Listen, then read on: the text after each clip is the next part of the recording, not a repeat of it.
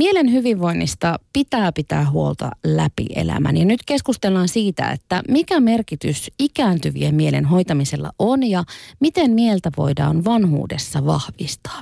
Ja miksi elämänkokemuksen merkitys mielen hyvinvoinnista huolehtimisessa usein unohtuu.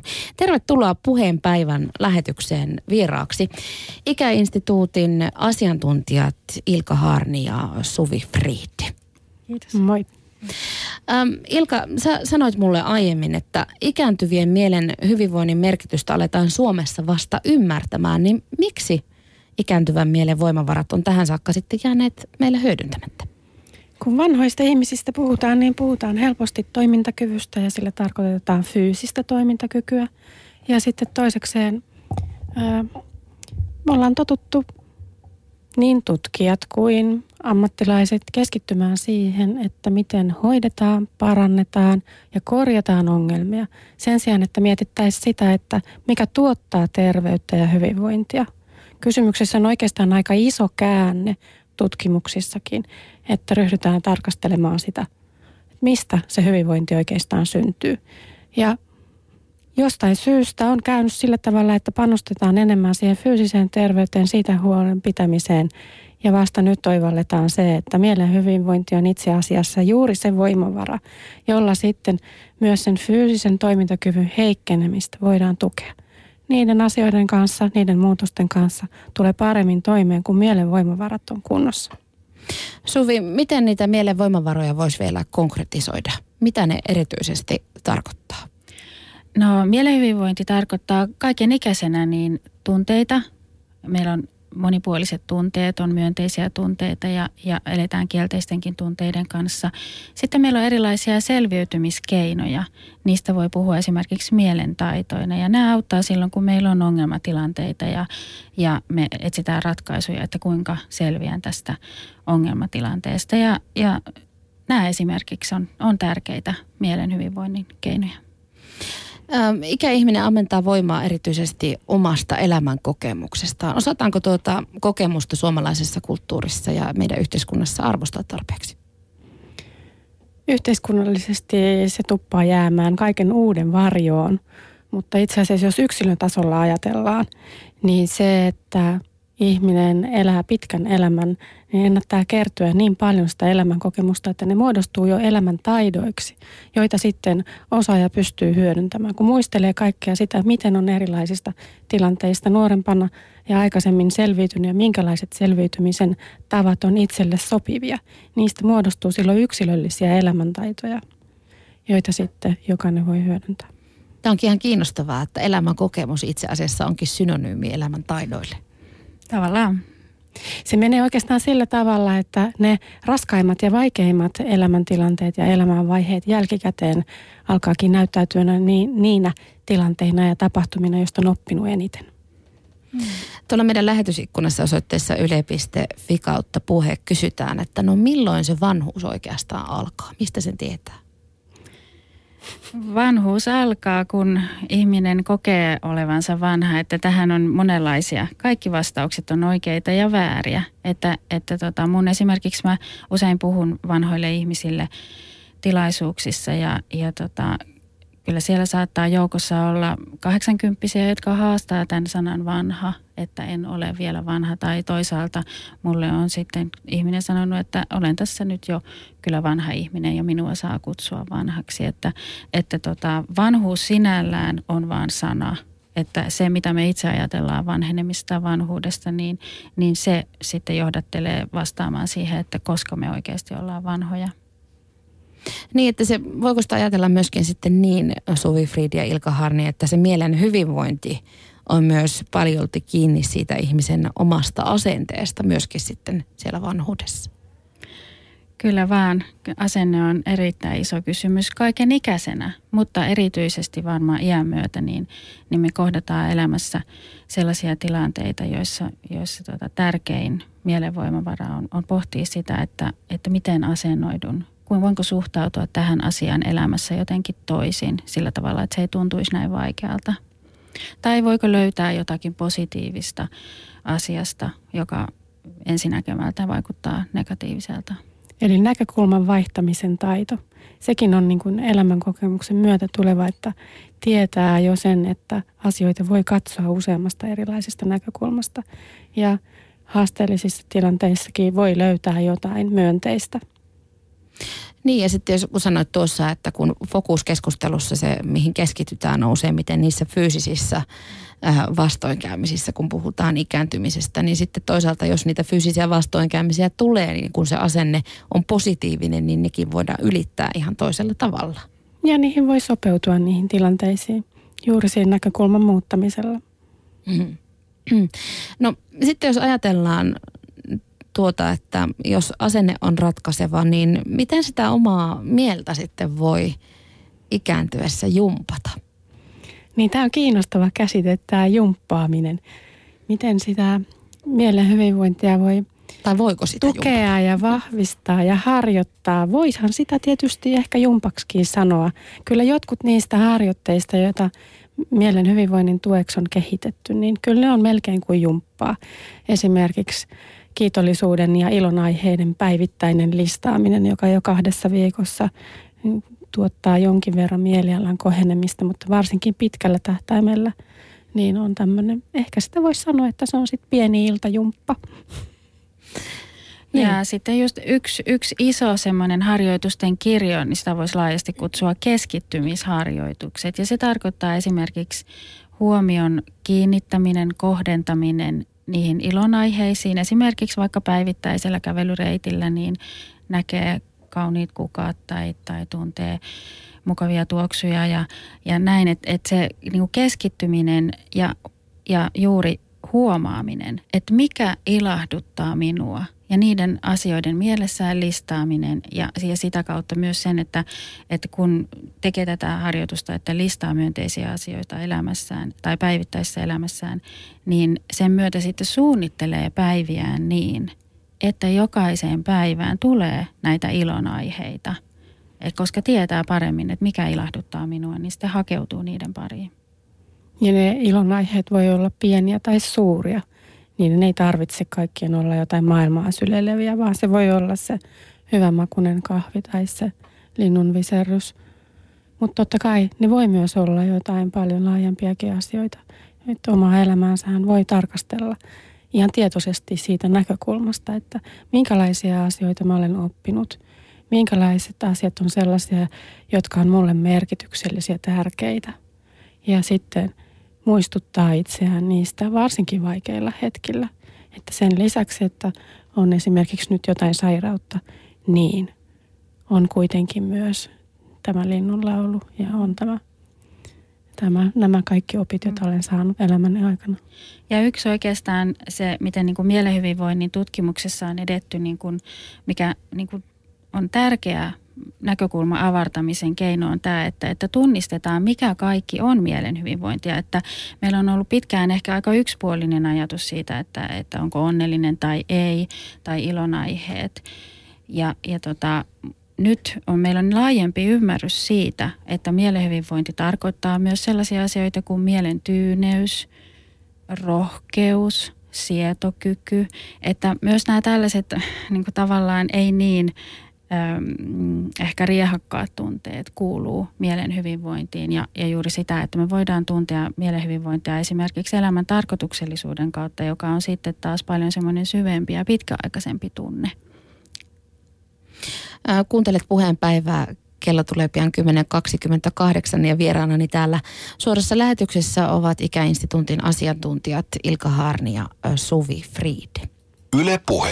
No jos ajatellaan tuommoista pitkäjänteistä asenteen ja mielen kehittämistä, niin, ja jos sitä saa vaikkapa jumpaksi sanoa, niin missä vaiheessa elämää tuommoinen asennoitumisen harjoittelu kannattaa aloittaa? Jotenkin nyt puhutaan siis ikääntyvän mielen hyvinvoinnista, mutta nuo asiat, mistä kerrotte, niin tuntuu, että nehän koskettaa ketä tahansa meistä. Niin voiko tällä tämmöisellä tietoisella asennoitumisella sitten valmistautua ikään kuin myöskin siihen omaan vanhenemiseen?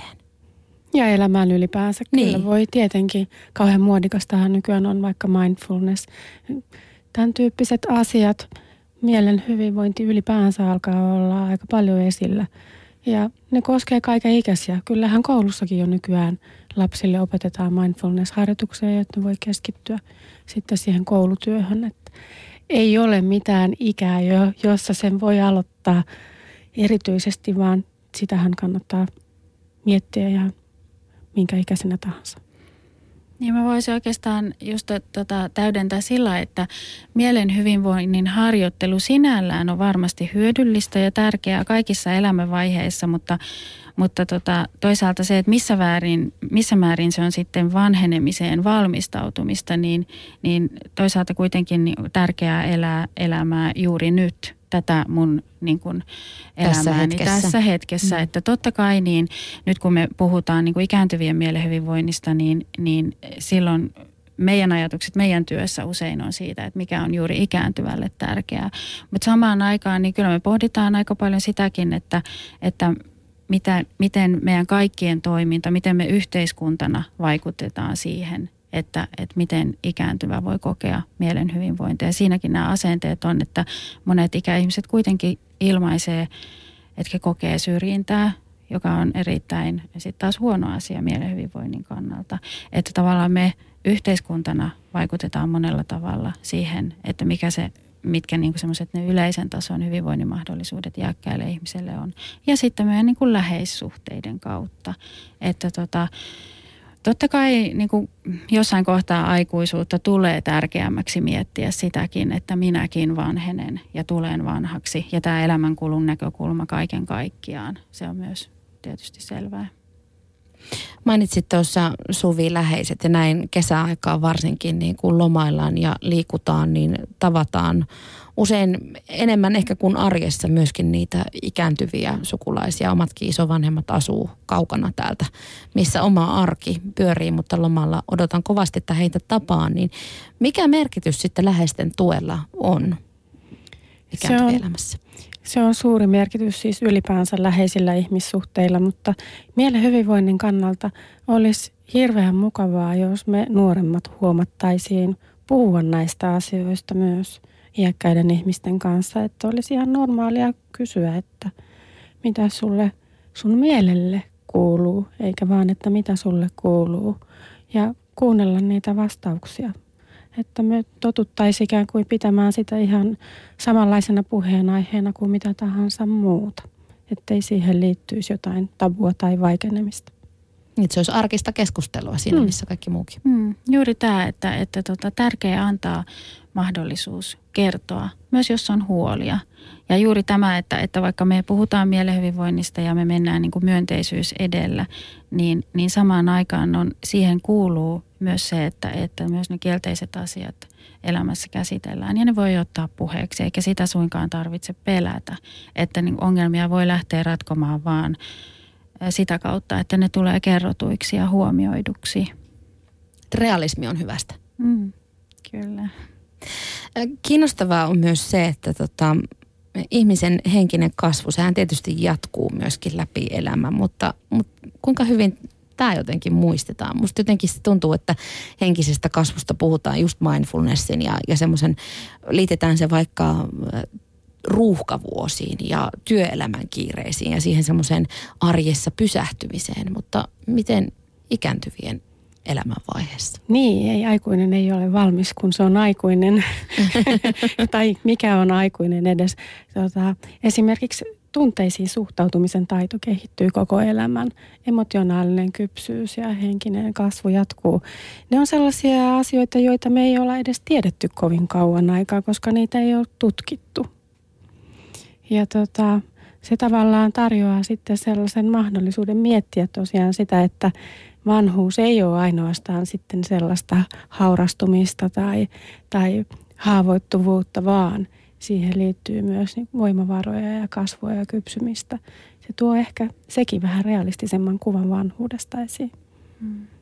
Ja toisaalta henkisen kasvun kannalta niin se esimerkiksi eläkkeelle jäämisen vaihe, niin antaa enemmän liikkumavaraa, että toisaalta kun sanoit, että työikäisen on niin kuin henkisen kasvun aikaa, että toisaalta ei meillä kaikilla ole välttämättä niin kuin aikaa, että sekin ei on tämä aikakysymys se, että totta kai me pyritään kehittämään itseämme ja se on sellainen kauhean nykyaikaisen ihmisen tavoite jotenkin koko ajan, mutta että juuri tämä aikanäkökulma ja sitten niin kuin iän myötä tullut elämänkokemus ja henkinen kypsyys, niin jos vaan on halua ja mahdollisuuksia sitten vanhana, niin silloin todella ihmisellä on paljon niitä elämäntaitoja, kasvaa ihmisenä edelleen ja kehittää uusia taitoja. Et eikä tässä nyt ole kyse vaan niin kuin mielentaidoista, vaan uusien harrastuksienkin kautta niin kuin kehittää sellaista niin kuin monipuolista osaamista.